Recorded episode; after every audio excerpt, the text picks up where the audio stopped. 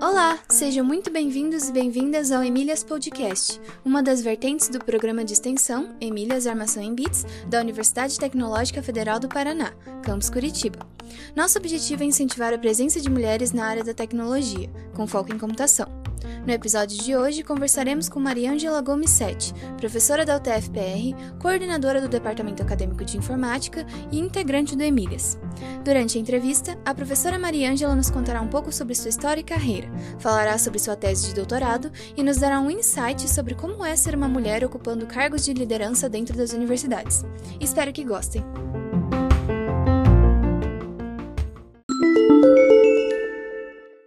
Olá, Hoje estamos aqui com a professora Mariângela Sete. Ela é professora do Departamento Acadêmico de Informática da UTFPR Curitiba, integrante do Grupo Emílias. Quem vai entrevistá-la comigo é a professora Maria Cláudia Emer, co-host do Emílias Podcast, coordenadora do projeto Emílias Armação em Bits. Tudo bem, Maria Cláudia?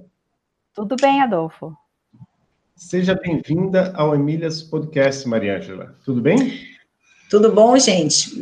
Muito obrigada. Agradeço pelo convite, né? Pela oportunidade de estar aqui participando. A gente já é, é antigo, né? No programa, é, trabalha junto faz tempo. De qualquer maneira, é uma, é uma, uma honra, né? Estar participando depois de tantas personalidades aí, né? Tantas pessoas com uma história de vida tão interessante que vocês têm entrevistado.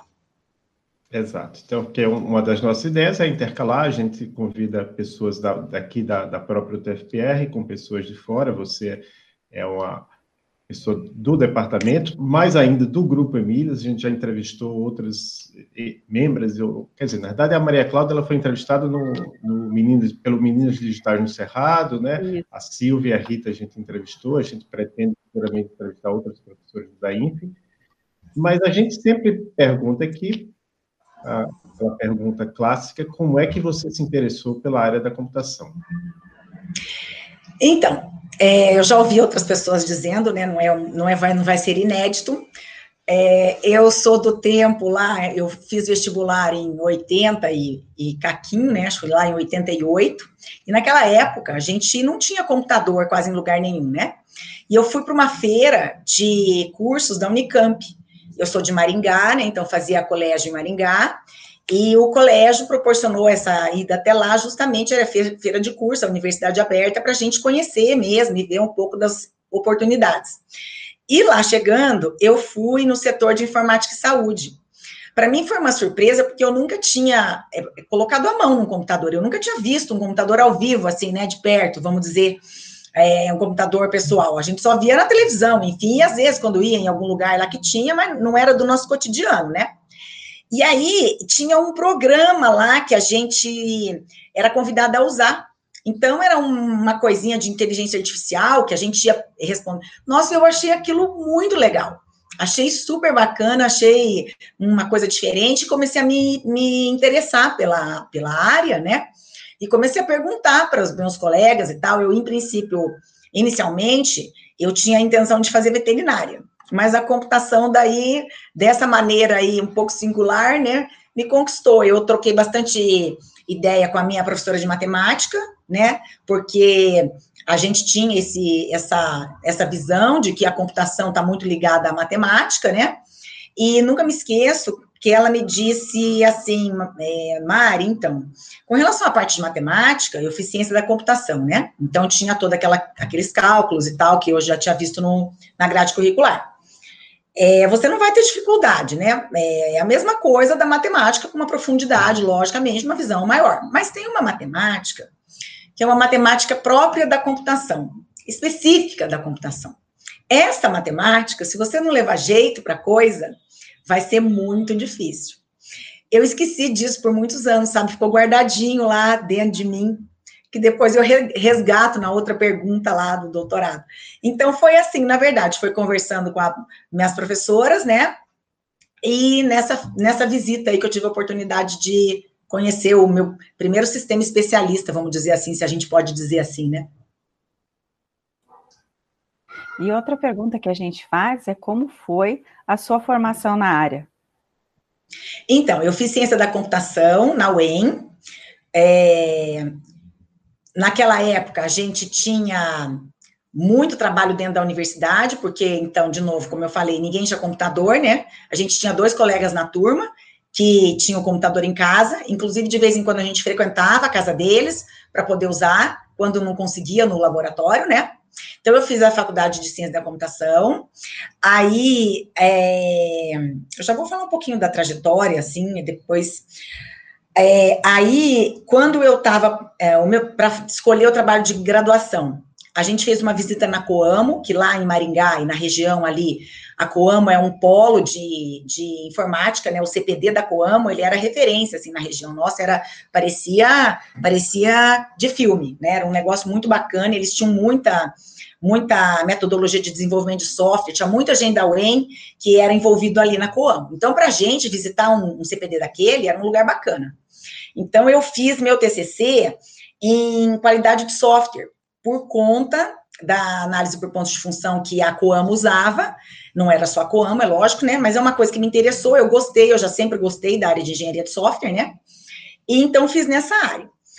Bom, ok, terminei a graduação, eu não tinha é, a menor pretensão de, de vir a ter uma carreira acadêmica, né? A minha ideia, os meus colegas de turma que estavam se formando, na época, o que estava muito em moda era Oracle. A gente não tinha Oracle durante a graduação, mas tinha uma empresa grande em Maringá, que era a Defense, que recrutava todos os ex-alunos da UEM. E as, o pessoal passava lá um período aprendendo e ia para São Paulo com um salário bastante convidativo, que na verdade até hoje ainda permanece bastante convidativo. Então, assim, assim aconteceu comigo. Eu tinha estágio, quando eu voltei, o meu estágio acabou não dando certo, eu não continuei. E aí é, comecei a trabalhar nessa empresa com Oracle e, e, vi um anúncio pedindo programadora no jornal, imagine, em Maringá, na segunda-feira, quando eu soube que o meu estágio não ia mais me contratar, né? Abri o Diário de Maringá na segunda-feira à tarde, vocês podem imaginar, 30 anos atrás, o que, que era o anúncio, né? E vi lá, pedindo programadora. Fui, cheguei, era na Microcamp. Então, eles já colocavam programadora, porque se eles colocassem professor, eles não estavam conseguindo atrair os candidatos. E se tivesse colocado professor, eu não iria, não porque eu vejo, é, via, é, simplesmente porque eu, eu, não sabia ser professora, né? Então, vamos dizer, não, eu não tinha experiência nenhuma para me candidatar para uma vaga de professor. Então, fui lá. Aí, para surpresa, os dois empregos deram certo. Comecei na Defense, trabalhando com Oracle, e na Microcamp eu comecei a dar aula dessas ferramentas, que hoje seria equivalente ao Office, né? Só que eram ferramentas que eu nunca tinha visto, tipo lá, planilha Lotus, 1, 2, 3, a gente não usava aquilo, né? Eu fui ver na, na, na, hora de dar aula, eu estudei no livrinho e cheguei na aula para ver lá, de fato, o software ali. E aí eu adorei, a, achei super bacana as aulas, eu, eu, apesar de ser um negócio assim tão básico, a interação que eu tive assim com o público, eu tive uma turma de Colorado que eram de adolescentes, assim, e, e, ao contrário do que a gente pensa, né? Nossa, eu tive um relacionamento fantástico, que isso foi a primeira motivação para eu pensar, nossa, ter que dar aula é um negócio muito legal. Aí eu tive uma oportunidade de trabalhar num frigorífico na região, como responsável pelo, pela parte de informática, né? Não é exatamente responsável pelo CPD, porque o CPD era eu. Então, aquilo para mim foi um, um, marco, assim, aí eu saí dessa empresa do Oracle, então também foi uma escolha, tipo assim, não, eu não vou focar em ir para São Paulo, porque eu não tinha vontade mesmo de sair de Maringá. Eu, então, aceitei o desafio, é, até recorri lá na UEM aos meus antigos professores para saber se, se eu ia dar conta daquilo, porque é, você, você se é bastante responsável, né, sem ter um chefe para te respaldar, eu tinha saído da faculdade não fazia um ano, fazia, sei lá, oito meses. Então, eu fiquei bem apavorada, mas resolvi encarar o, o trabalho. E aí, falando assim das meninas, né? A questão feminina, então vocês imaginam, eu, uma, uma, uma moça de 22 anos, né, lá em Maringá, o frigorífico era numa cidadezinha ao lado, que é zona rural, que era Floriano, o frigorífico chamava-se Figonal.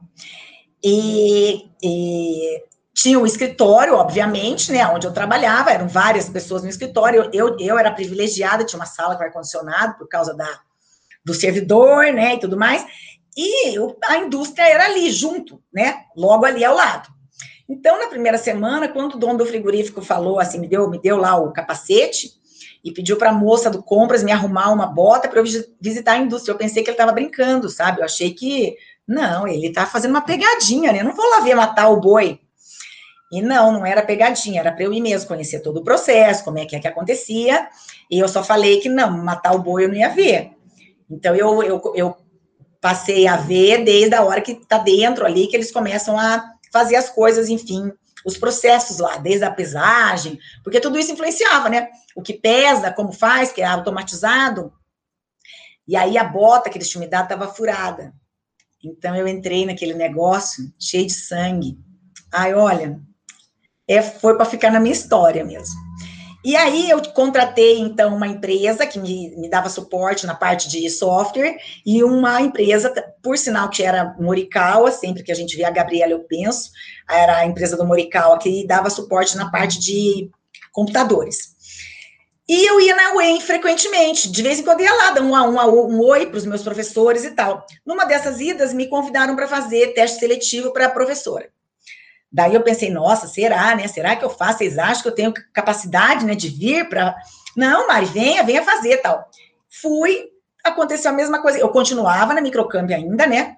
Claro, aí quando entrei na UEM saí, porque três empregos não dava, dois já estava já tava bom para mim. E, e, de novo foi a mesma coisa na microcamp. Eu adorei, foi foi foi paixão. Eu sei que é clichê falar isso, né? As pessoas ficam falando, ai, não é que eu sou apaixonada. Eu sou, eu sou foi para mim foi sensacional. Eu adorei mesmo. E aí a professora Itana tinha recém voltado do doutorado no final da minha graduação, né? E um dia cruzei com ela no corredor e ela falou assim: Mari, por que, que você não faz um mestrado e vem fazer concurso aqui para ser professora com a gente? Então, assim se deu a minha carreira. Aí eu, então, entrei em contato, fui procurar o um mestrado, tive em alguns lugares e acabei optando por vir para cá, para Curitiba, com o professor Douglas Enon, que também é da área de engenharia de software. É, era, na época, colega da, da professora Itana na linha de engenharia de software, né? Então, eu fui muito bem recebida no CPGI, gostei muito. Acabei ficando aqui, né, em, em Curitiba. No término, quase ao término do mestrado, quando a minha bolsa ia acabar, eu passei num concurso no Ministério Público, aqui do Paraná, para analista de sistemas, e também entrei como colaboradora no da INF, é, como professora temporária. E o mestrado ainda estava por finalizar. É, eu assumi a vaga no Ministério Público porque eu fiquei com medo de não conseguir uma vaga no, num concurso público, né? Ah, trabalhei seis meses no Ministério Público, também a equipe de informática lá cresceu bastante agora, eles têm, na época nós éramos em quatro ou cinco analistas. Foi uma experiência assim que eu acho que embora tenha sido bem curta, foi muito bacana para dar uma visão assim da, do, do, órgão e tudo mais, né? E aí saiu o concurso na UTF, então eu entrei como professora efetiva lá em 98 e saí para fazer doutorado em 2005. O meu doutorado eu fiz na Federal, é, também foi assim um, uma dúvida danada, porque muitos colegas nossos fazem doutorado fora, né? Então é claro que tinha uma expectativa de ir fazer um doutorado fora, mas é, de novo, né? Assim como eu não queria me mudar lá de Maringá para ir para São Paulo, eu também não queria me mudar daqui. Eu sou uma pessoa muito apegada às pessoas, aos amigos, à família. Eu sou filha, não sou filha única, né? Enfim, mas a minha mãe só tinha a mim, morava lá em Maringá, mas aqui eu já estava longe o suficiente. Então, assim, eu não, eu não tive esse desprendimento, até tive a oportunidade de ir para a França, né, para fazer, mas não nem me levei adiante porque eu, eu não tinha condições mesmo de ficar tantos anos fora. Então, eu fiz aqui, escolhi a área de educação matemática, porque eu queria fazer em educação. E o que, que me levou a fazer em educação matemática? Eu queria trabalhar com ensino de algoritmos, que é a disciplina que eu trabalhei muito tempo, a que eu mais trabalhei, né? E por mais que a gente tentasse fazer mudanças, essas mudanças, sejam elas mais de cunho prático, ou, ou teórico, ou embasamento, ou enfim, a gente tinha um, um resultado pouco expressivo com relação ao aproveitamento dos alunos. Então, eu fui fazer o doutorado para tentar encontrar uma maneira de fazer com que a, a, a, o aprendizado da lógica de, de programação fosse mais produtivo, vamos dizer assim, né? Encontrar um mecanismo aí de tentar melhorar. É, então foi isso. Aí eu, eu, meu orientador do doutorado foi o professor Cifuentes, do departamento de matemática. Ele trabalhava também na, no departamento de educação, né? Mas ele é professor do departamento de matemática, da linha de educação matemática. É, então, acho que formação acadêmica é, foi isso. A gente sempre faz uma pergunta aqui, pensando no contexto do, dos nossos alunos e dos nossos futuros alunos e alunas, né? Você acha que inglês e matemática são essenciais para quem quer seguir na carreira da computação? Então, por muito tempo, até o doutorado na área de educação matemática foi por conta disso, a gente usava muitos exemplos, né? Usamos até hoje muitos exemplos que vêm da matemática para ensinar programação. Então, você vai ensinar programação, você pensa em ensinar, o aluno vai fazer lá como calcula o fatorial, né? Como que faz uma fórmula de Bhaskara.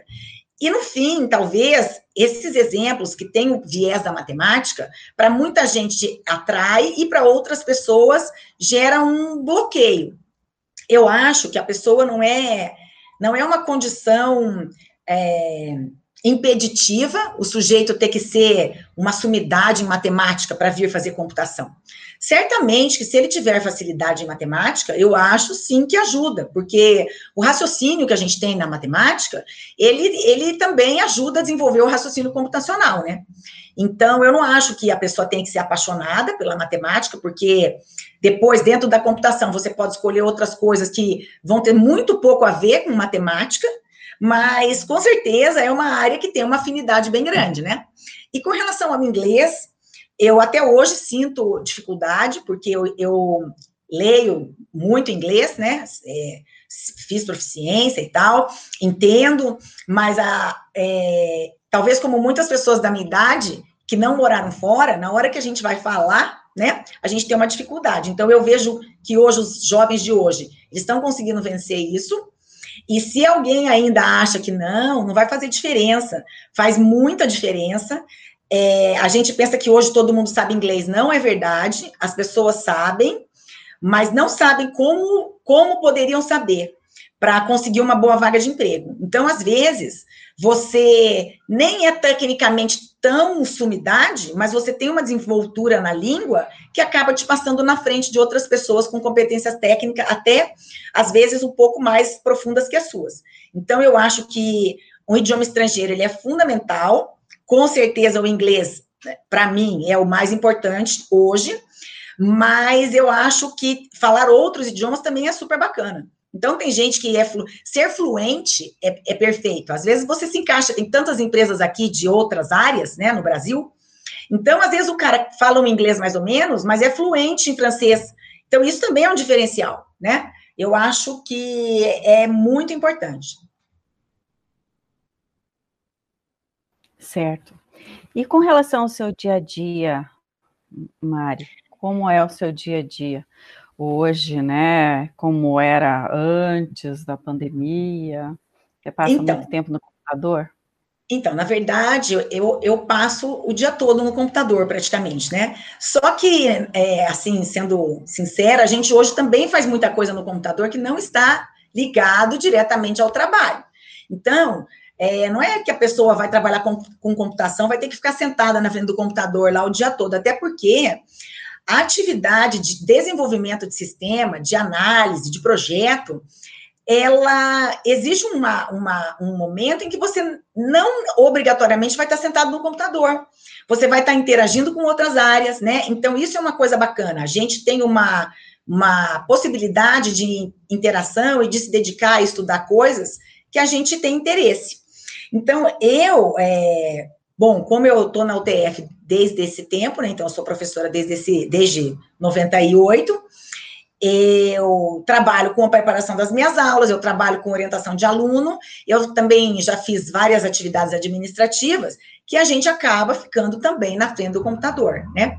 Então, vamos dizer que o computador e o celular são as minhas ferramentas de trabalho inseparáveis, que eu realmente estou é, direto aí com elas. O meu dia a dia, antes, né? O dia a dia todo era vivido lá dentro da UTF, assim como a maioria de nós, né? É, dividindo entre as diversas coisas que a gente faz, né? De ensino, também das atividades do Emílias e das atividades de gestão, que agora, hoje, se misturam, então, além das atividades que a gente tem do trabalho, com as atividades de casa. Então, é, eu confesso que às vezes eu tenho dificuldade de separar um pouco, porque por muito tempo a gente é, ficou sem ninguém para ajudar nas atividades de casa, né? Porque assim como a gente, as pessoas também estavam em casa.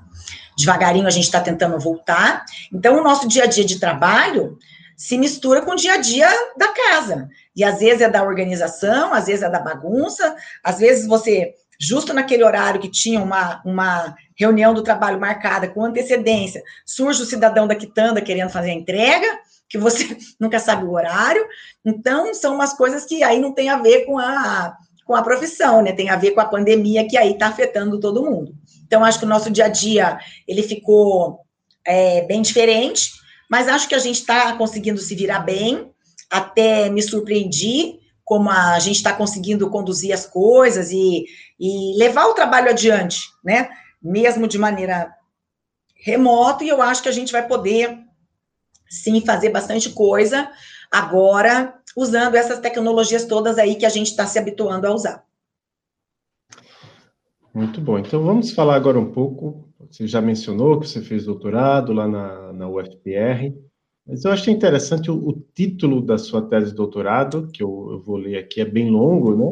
O processo de discretização do raciocínio matemático na tradução para raciocínio computacional, um estudo de caso no ensino-aprendizagem de algoritmos. Tenta, dentro do possível, explicar essa tese. Claro que a gente sabe que foi um trabalho de aproximadamente quatro anos, né? Mas Primeiro, por que você se interessou por esse tema? Você já falou um pouco, acho que lá atrás, só relembra e como é que foi essa tese? Tá. Então, assim, o título primeiro, né?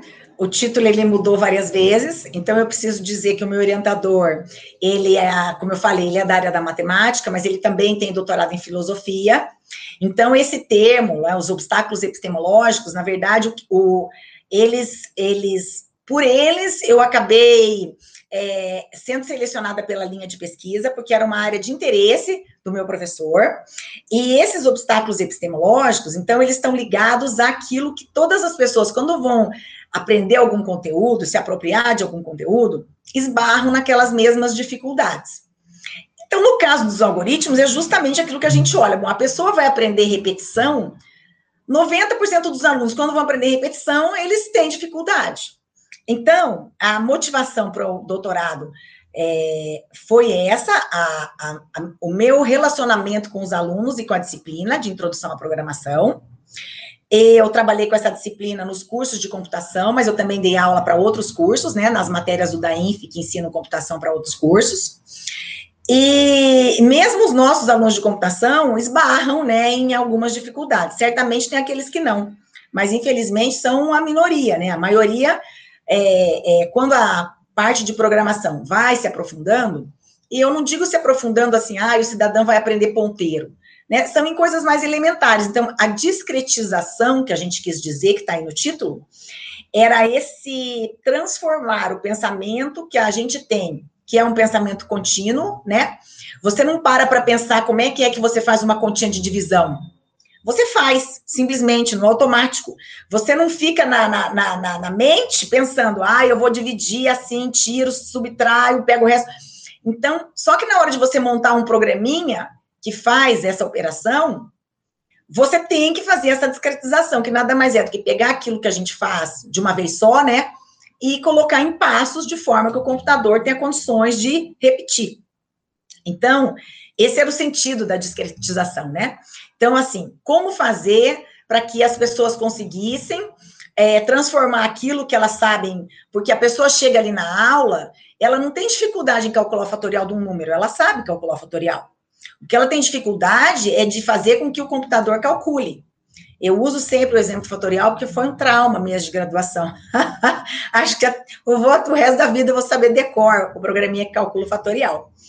Então, é, aí no meu doutorado, a gente fez vários experimentos usando estruturas diversas. Por exemplo, se eu trabalhar com condicional alinhada, isso agrava a dificuldade?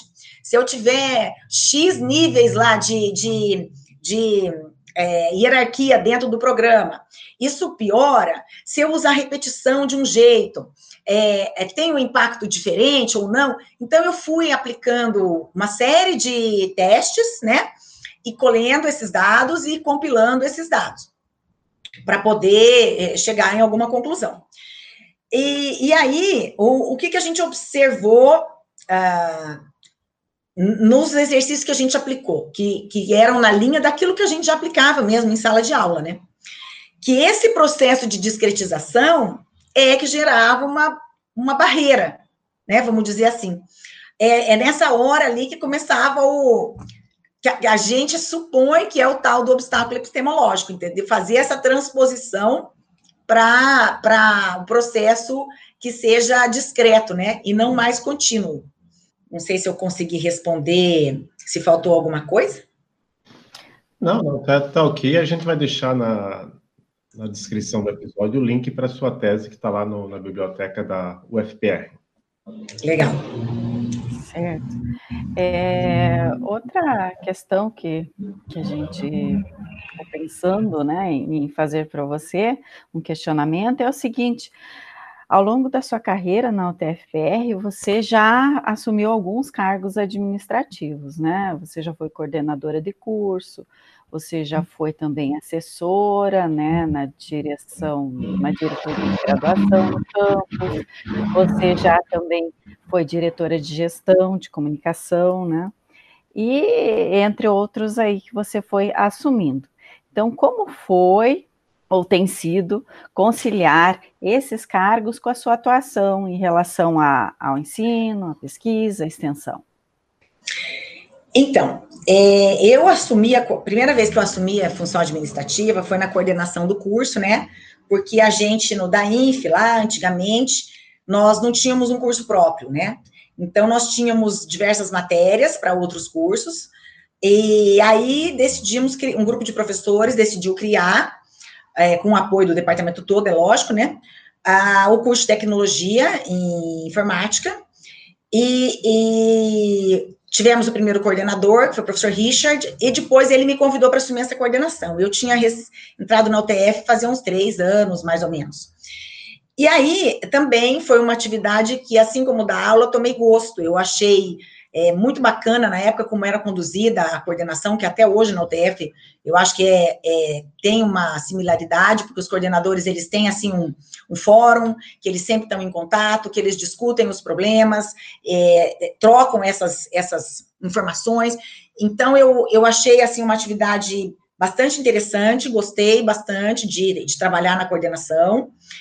É, e aí passei, é, acho que uns quatro ou cinco anos na coordenação da, do curso de tecnologia, mas eu nunca deixei de dar aula. Então, é lógico, a gente acaba tendo que reduzir a carga horária, né?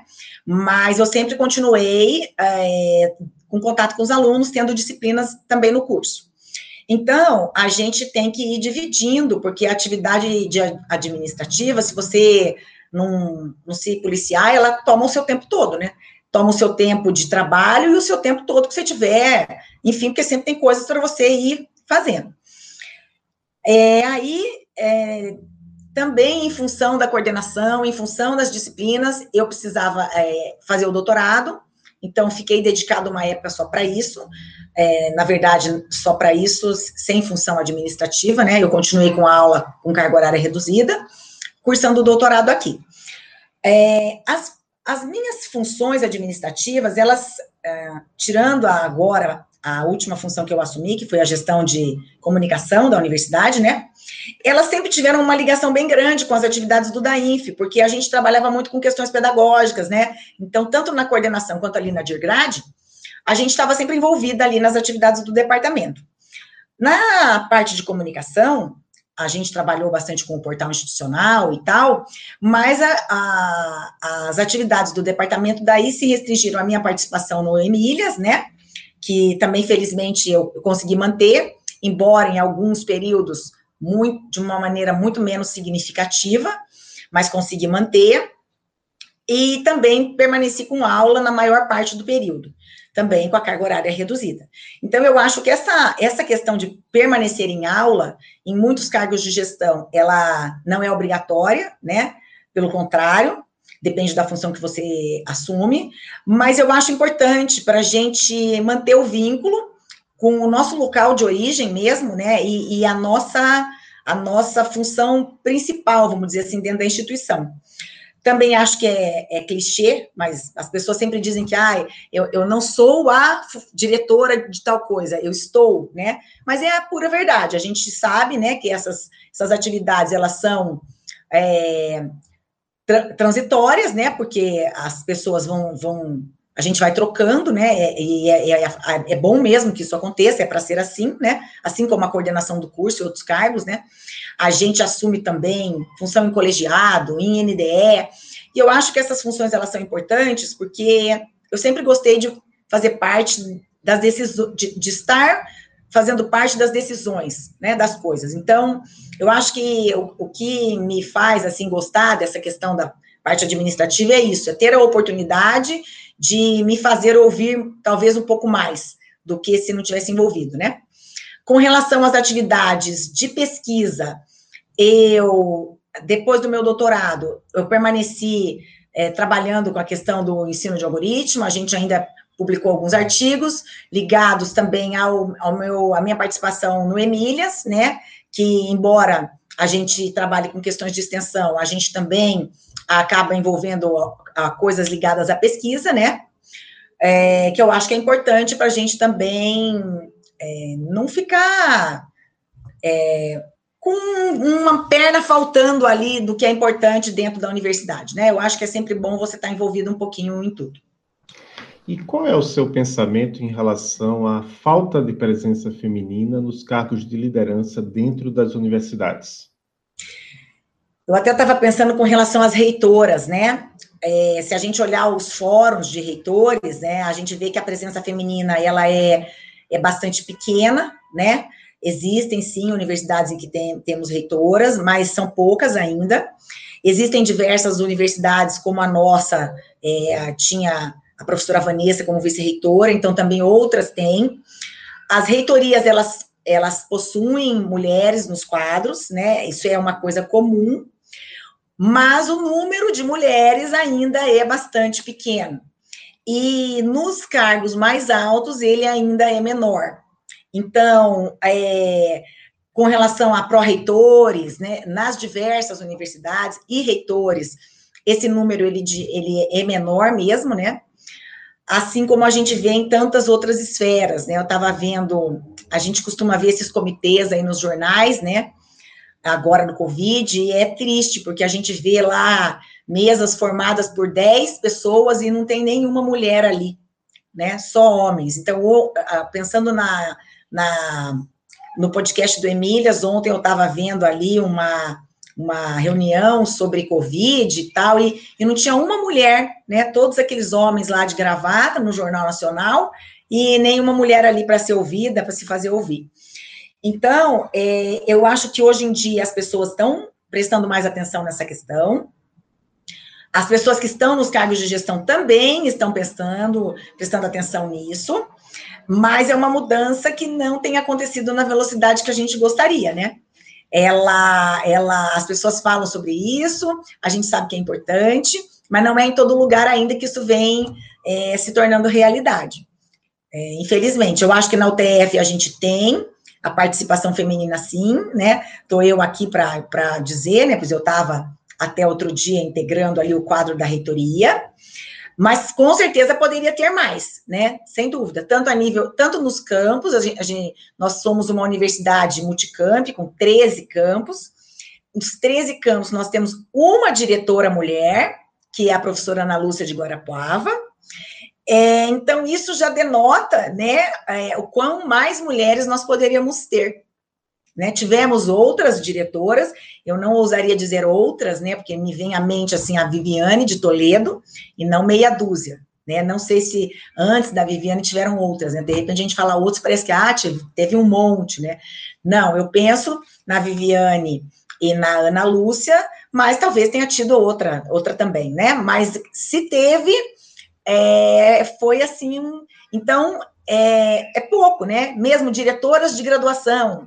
Diretoras de planejamento, são poucas, são poucas mulheres que estão é, nesses cargos. É isso mesmo, né? Eu estava pensando também nas em diretoras de pesquisa e pós-graduação, né? Nós temos três só, dos 13 campos. Quer dizer, é, é, realmente é um número que não, não é equilibrado, né? Mas a gente está conseguindo mais Sim. espaço aos poucos. Bom, uma outra pergunta que ocorreu é a seguinte, né? Você viu, né? É, você percebeu alguma mudança com relação ao perfil dos alunos ao longo desse tempo em que você começou a dar aula, desde 98, ou o perfil das mulheres, né, na área que, que estão fazendo computação? Eu acho que agora é tudo tem o, o lado bom e o que não é tão bom, né? Lá antigamente as pessoas chegavam na faculdade de computação sem saber bem o que esperar, né? Elas tinham uma surpresa, elas, elas não, não tinham ideia daquilo que iam enfrentar.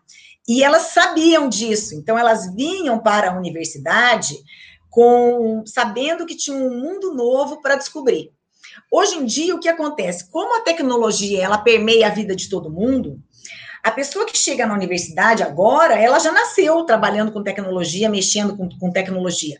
Então, muitas vezes ela chega para a universidade como se ela dominasse o mundo da tecnologia. E muitas vezes, como usuário, de fato, eles dominam. Só que o mundo do usuário de tecnologia é um, e o mundo do desenvolvedor de tecnologia, de profissional de computação, ele é outro. Então, o que acontece? Muitas vezes as pessoas agora elas acham que sabem aonde vão se, se meter, né? Mas não sabem, porque o mundo que elas conhecem é o mundo do usuário. Então, isso às vezes gera uma falsa expectativa na pessoa. Né, o aluno vem porque ele adora videogame, joga videogame desde que é pequeno, é lá o cara que ajuda todo mundo em casa a instalar programa, ensina todo mundo a mexer no computador. E aí chega lá, quando senta na, na, no, na, no, banco da universidade, vê que não é um videogame, né? É, tem muitas outras coisas. Tem muita gente que chega com aquela ideia, né? Ah, eu quero trabalhar com jogos. Mas para você ser um desenvolvedor de jogos, você tem que ter uma bagagem com tudo aquilo que a gente ensina, né? É, então, eu acho que tem essas duas, duas questões. Com relação às meninas, em particular, é, na minha turma, ao contrário do que eu vejo muita gente dizendo, ah, lá na década de 90 a gente tinha muito mais mulheres. Não, na, na, na, no curso que eu frequentei, né, Ciência da Computação lá na UEM, não, nós, nós não tínhamos muito mais mulheres, nós sempre fomos poucas, nós éramos é, na casa aí de 20%, tinha turmas até que eram menos, e, e no mestrado a mesma coisa, eu fiz mestrado na área de, de informática industrial, né, na, no CPGI, que as turmas não são separadas, as áreas entram juntas, mas mesmo assim entrando juntas, as meninas eram minorias. Eu acho que a gente devia ser, numa turma lá de 20 alunos, nós devíamos ser umas quatro ou cinco meninas também.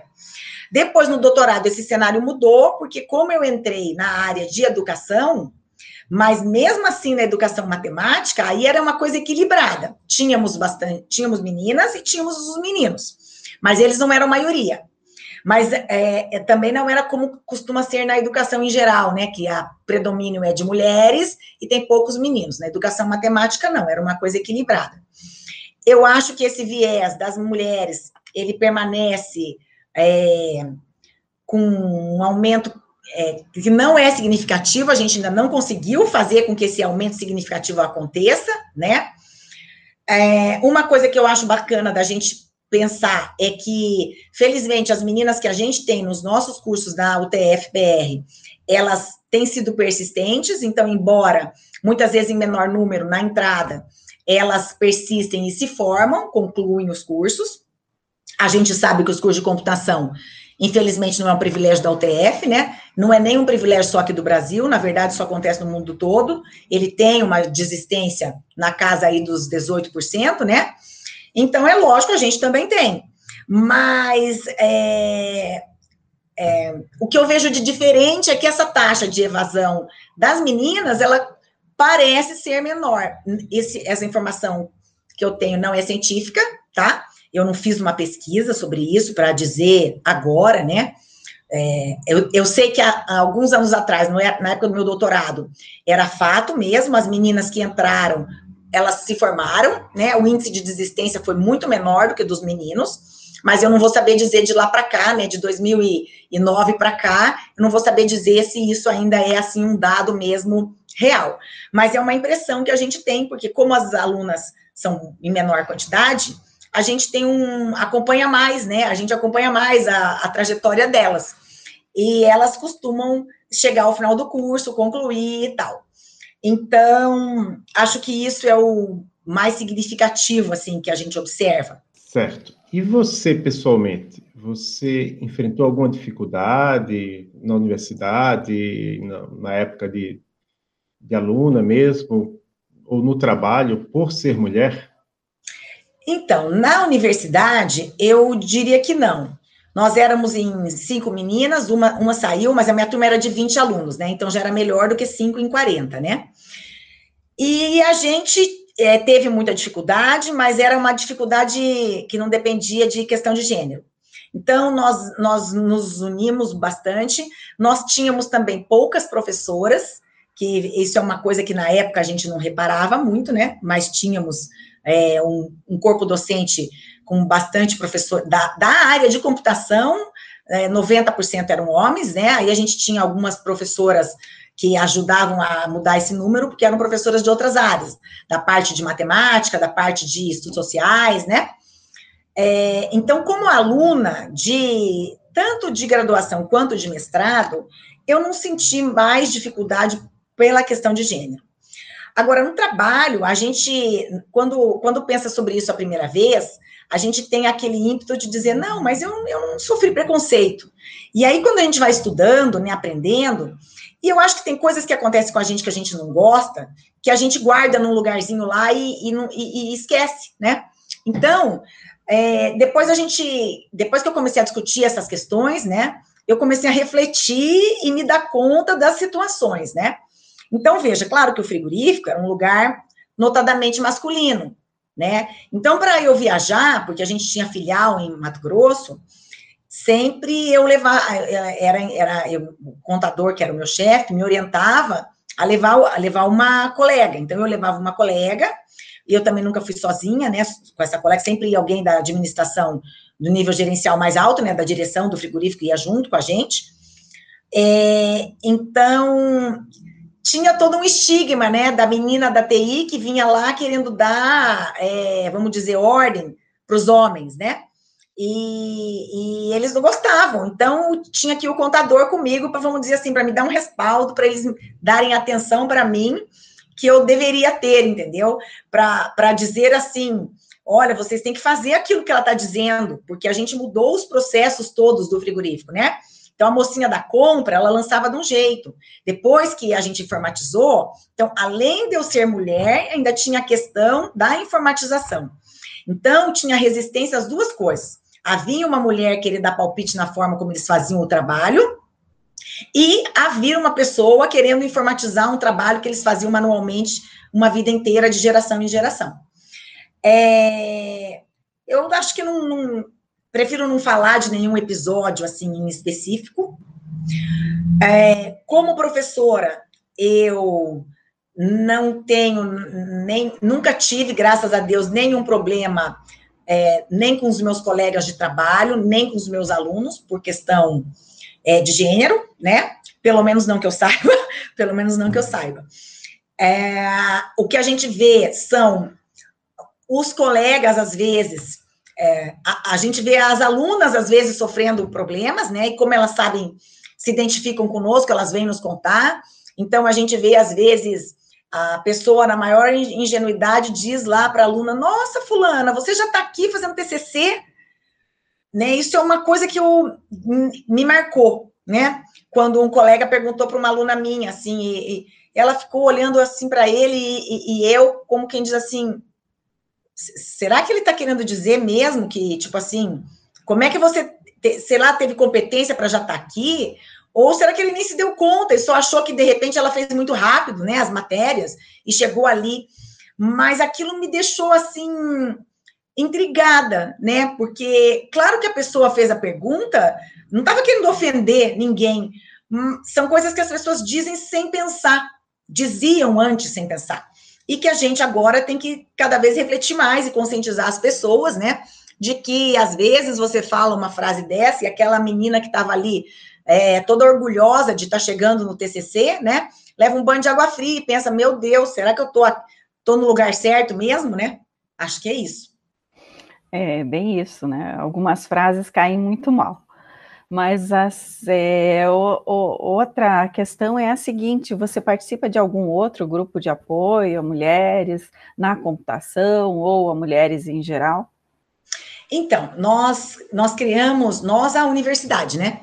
A universidade criou o grupo TFPR Mulher, né? A partir do ano passado, talvez retrasado, por conta de um de diversas demandas que a comunidade tinha com relação à participação, inclusão da mulher, questões de assédio, um local mesmo, acho que te fala, um local para discussão sobre esse assunto, né? Então, eu participo desse grupo, o TFPR Mulher também, além de trabalhar, de participar do EMIS. Esse o TFPR Mulher, ele envolve mulheres dos 13 campos da universidade, né? É um grupo bem grande. Tem campos que tem mais pessoas envolvidas, tem campos que tem menos pessoas envolvidas. Eu acho que a ideia é que esse grupo é, se fortaleça e cresça, né? Eu não sei ainda a atual gestão o que pretende para esse grupo, mas certamente é um grupo que tem assim uma vida própria, né? Porque depende de nós, né? Uh, então eu tenho a impressão que ele veio para ficar e que deve dar aí bons frutos, né? E, tá, e, e, tem conseguido levar aí uma mensagem de, de acolhimento mesmo, de inclusão, de encorajamento, eu diria, né, para outras mulheres e não só servidoras, como alunas também. Certo, eu vou deixar também na descrição do episódio o link para a página do UTFPR Mulher. E aí a, a próxima pergunta, a gente quer saber sempre se alguma mulher te inspirou em sua carreira. Então, eu não poderia deixar de falar da Itana, né, a professora Itana Jimenez, que foi, assim, a minha mentora, vamos dizer, né, quando a Itana chegou do doutorado lá na UEM, o departamento de informática devia ser composto por talvez uns 40 professores, e, e, e eram dois doutores, né, na minha graduação, contando a Itana, né, tinha o professor Álvaro, que deu aula para gente, já era doutor, e no finalzinho da minha graduação, no último ano, a Itana também, então, foi minha professora. É, então, foi assim, ela foi uma inspiração, porque ela chegou no departamento e fez uma revolução. Ela trouxe projetos, ela envolveu alunos, criou o grupo PET, ela, é assim, a, várias outras coisas devem ter contribuído, talvez, para essa mudança, mas o que ficou na, na, na minha imagem é a presença da Itana. Né? Depois que a Itana chegou, é, talvez outros colegas tenham chegado em seguida a ela, né? Mas o departamento mudou, passou a ter uma série de coisas que não, não tinham antes, né? E ela chacoalhou, assim, vamos dizer, é, todo mundo. Então, foi uma, uma coisa bacana. E daí, assim, ver a projeção nacional que ela tinha, né? Uma pessoa que estava ali é, junto com a gente, que a gente podia é, cumprimentar, é, né? Tá ali, conversar, trocar uma ideia, ver, ver a Itana é, conversando com as pessoas que a gente tinha estudado nos livros na universidade, foi uma coisa muito bacana, né? Então, ela, ela a, a, além da trajetória da, da Itana, né? Que também foi assim, um tanto quanto arrojada lá para nós. Então, eu acho que a, a pessoa que me inspirou, com certeza, e me inspira ainda hoje, né? Porque ela segue sempre nos surpreendendo e sempre fazendo aí mais coisas, né? Agora está à frente aí da SBC, na parte de, na comissão de educação, então ela está sempre, sempre é, seguindo adiante, né? Mais ainda do que, fazendo mais coisas ainda do que já tinha feito. Bem, e o que você diria para as meninas, para as mulheres que estejam pensando em seguir carreira nessa área, na área da computação? Eu acho que a gente tem espaço, né? A gente tem espaço em todo lugar que a gente quiser, isso é uma coisa que a gente sempre diz, né? O lugar da mulher é onde ela quiser, mas a computação, ela promove uma diversi diversidade de coisas, é, de possibilidades que eu acho que atraem as mulheres e também os homens, né? Obviamente que a gente não quer excluir os homens, né? Mas eu acho que para a mulher ela traz uma flexibilidade que pode ajudar a conciliar com outras questões que permeiam a vida da mulher, como, por exemplo, a maternidade, né? Os cuidados com outras coisas que muitas vezes as mulheres têm que ter é, na sua vida pessoal, porque a carreira na computação, ela pode também ter uma flexibilidade que às vezes outras carreiras não têm. Não são todas as carreiras na computação que, que vão ter flexibilidade, obviamente, né? Mas pode, você pode sim, né? Você pode sim é, escolher um viés que te dê mais flexibilidade. E então a computação, ela é lugar de mulher, sim, né? Quando as pessoas disserem para você que engenharia é coisa de menino, né? Que, que ficar mexendo em peça de computador não é para menina, e você gostar daquilo, é, siga adiante. Por mais que a gente enfrente dificuldade, é, não só pela questão de ser mulher ou não, é, enfrente dificuldade que eu quero dizer aqui, não é com relação à questão de gênero, é de achar difícil mesmo eu acho que é, isso é uma coisa até que nos motiva. Então, não pensem vocês que a gente tem que ter um dom sobrenatural para escolher estar tá ali. É claro que o Bill Gates ele deve ter um dom, um dom sobrenatural, mas graças a Deus a computação não é feita só de pessoas como o Bill Gates, né? É, então, é, não, não, não tem lugar só para pessoas como a Itana, sem dúvida, que tem uma mente muito mais privilegiada, né, do que tantas, do que tantas de nós. Tem lugar para todo mundo que tiver à disposição, quiser trabalhar com afinco e gostar, né? A gente, a gente uh, tem espaço, né? E, e muitas oportunidades de coisas que podem ser feitas. Maravilha, a gente está chegando já na finalização do, do nosso episódio. A gente sempre pede uma indicação aqui para a entrevistada, mas não precisa ser técnica, pode ser técnica, não técnica, alguma coisa que você assista ou leia ou escute para relaxar, livro, filme, série, podcast, quadrinho. Então, o que é que você gostaria de indicar para as nossas e nossos ouvintes? Então, eu assisti uma série é, que tem tudo a ver com essa questão da mulher, né? Não foi por isso que eu, que eu assisti, mas ela tem a ver, que é Coisa Mais Linda. Coisa Mais Linda, ela tá, teve só até a segunda temporada, então não é uma série que já tem um final, né? Mas é muito interessante porque aborda a trajetória das mulheres lá na década de deve ser 60, 50, acho que é antes até, deve ser 50 por aí. Então, é, é muito bacana, porque ela traz esse, essa discussão, né, que tem a ver com a gente aqui, além de ser bastante interessante. E filme, é, eu deveria ter assistido há tempos, mas acabei assistindo recentemente, então por isso que é, eu já tinha visto muita gente falar.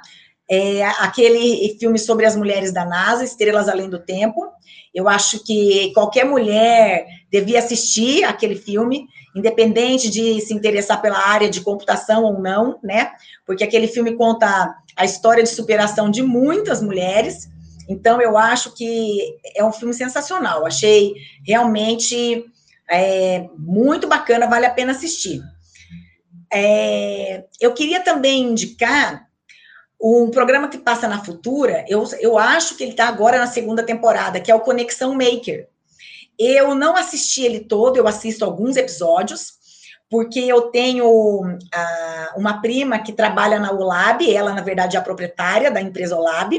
A Olab é uma empresa social que trabalha com inclusão de tecnologia é, para comunidades. Então, essa, essa, esse trabalho que a OLAB ele, ele realiza com a parte de tecnologia da informação, de tecnologia, na verdade, é uma coisa muito bacana que eu também acho que vale a pena dar uma olhada, porque eles é, envolvem voluntariado de várias coisas e ao redor do mundo. E no Conexão Maker, tem vários episódios que envolvem outras iniciativas como essa, de diversos grupos, né? Coisas que, que a, que, a, gente chamaria de computação desplugada, né? Que eles não chamam porque não são notadamente da área de computação, né? São de áreas distintas, mas que dá para a gente ter boas ideias daquilo que a gente pode fazer para o para o cidadão comum, né, para levar um pouco da computação para o cidadão comum. Então, acho que vale a pena dar uma olhadinha. Legal, boas indicações, né? Existe algo que você ainda gostaria de falar que não foi abordado por nós? Não, acho que tá ok. Acho que nós falamos já de tudo, né? Eu queria só agradecer de novo, né? Agradecer mais uma vez, é, tanto a Maria Cláudia quanto ao Adolfo. Queria dar os parabéns também pelo trabalho que vocês estão realizando aí à frente do podcast. O podcast está é, de aniversário, né? Eu acho que esse ano teve aí um desempenho muito bacana. Eu acho que, que é uma, um, uma, foi uma novidade, né? Que a gente não estava familiarizado. Tiro o chapéu aí para o Adolfo. O Adolfo sempre foi uma pessoa das, das mídias, né? Ele, ele sempre teve essa familiaridade, então acho que foi uma vitória.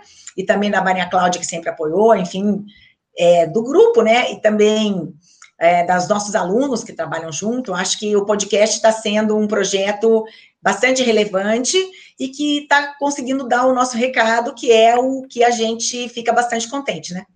Então, agradeço. Obrigada. A gente agradece também. E eu vou perguntar para você, eu, eu, eu, vi que você tem página no LinkedIn, no ResearchGate, tem um currículo Lattes, eu acho que você está também nas redes sociais do Instagram, no Instagram, no Facebook, é, seria lá onde as pessoas podem saber mais sobre você ou tem algum outro site? Sim. Então, no Facebook, o Facebook é o que eu mais uso, né? Eu estou quebrando as barreiras do Instagram. Eu fiz Instagram, eu já tinha muito tempo, mas não usava. Agora, nos últimos anos, passei a usar. Então, o meu Instagram também é ativo. Também podem me procurar no Instagram. É MariG7 no Instagram, eu acho. É, e o LinkedIn, eu entro é, mais esporadicamente, mas eu também tenho conta ativa e eu também entro. Então, quer dizer, eu não uso muito, mas também pretendo mudar isso. Eu estava né, envolvida em uma série de outras coisas, agora pretendo dar mais atenção, porque pelo que eu tenho percebido, tem muita coisa que acontece no LinkedIn é, que é muito mais interessante. Então, eu acho que o LinkedIn está se tornando, é, sempre foi, obviamente, uma rede de contato profissional, mas tem muita divulgação agora de eventos que acontece mais até no LinkedIn. Então, eu acho que é um, uma fonte importante ali para a gente estar tá antenada nas coisas da área. Eu daria, assim, se fosse para dar uma dica para o pessoal onde olhar e tal, eu acho que o LinkedIn é um lugar bacana para estar tá trocando informação aí com os colegas é, sobre as questões da, da área. Verdade. E você quer mandar um abraço para alguém? para vocês, né, que são os meus colegas de trabalho. Eu acho que também para todos os outros nossos colegas do Emílias, eu também queria fazer uma, uma, Thaís, eu posso mandar um abraço, mandar um abraço para a professora Marília, que ela não é mais membro oficial do Emílias, mas o PET Cossi sempre atuou conosco é, numa série de oportunidades, né? Então eu acho que eles atuaram conosco e, e, podem voltar a atuar, porque tem uma série de atividades que a gente pode fazer aí parceria.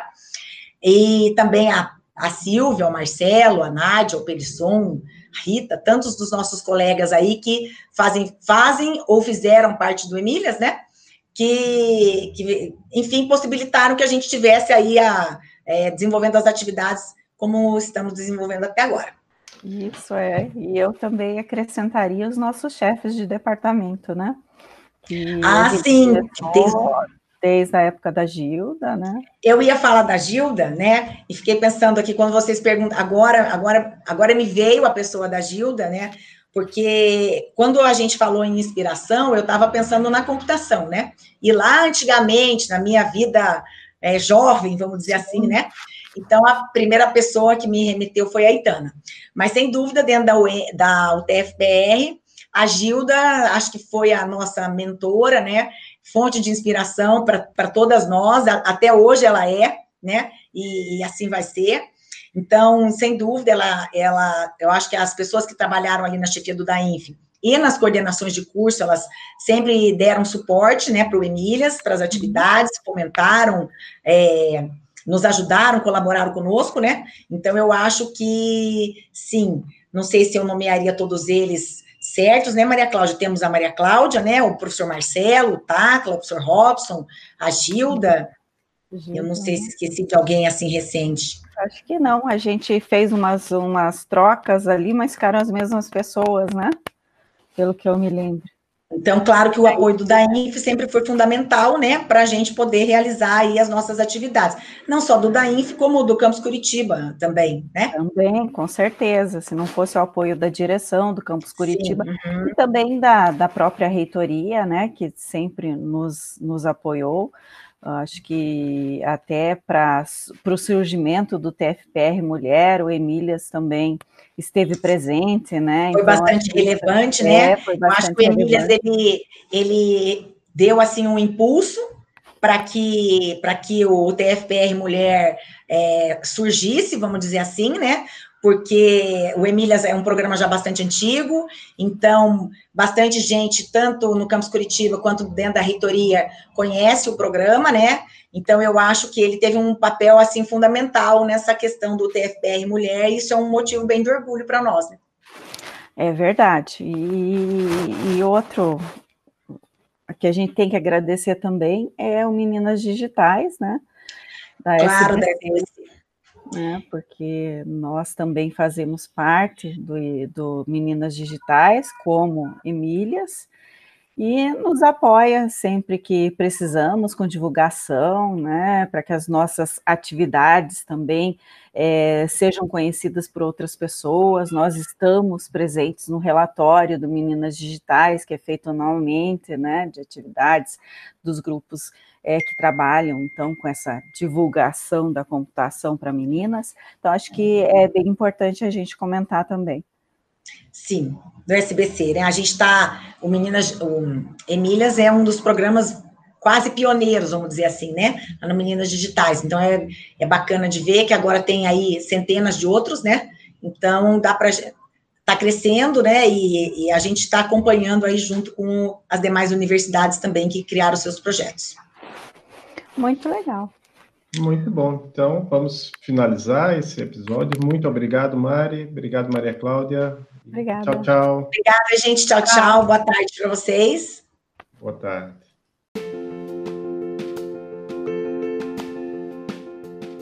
Sigam o Emílias no Twitter, no YouTube, no Instagram e no Facebook para saber as novidades. Escutem o podcast no Anchor e nos demais agregadores de podcast, Spotify, Pocket Casts e outros, procurando por Emílias Podcast. Esse é um projeto de extensão da Universidade Tecnológica Federal do Paraná, o TFPR Campus Curitiba, e acesse a nossa página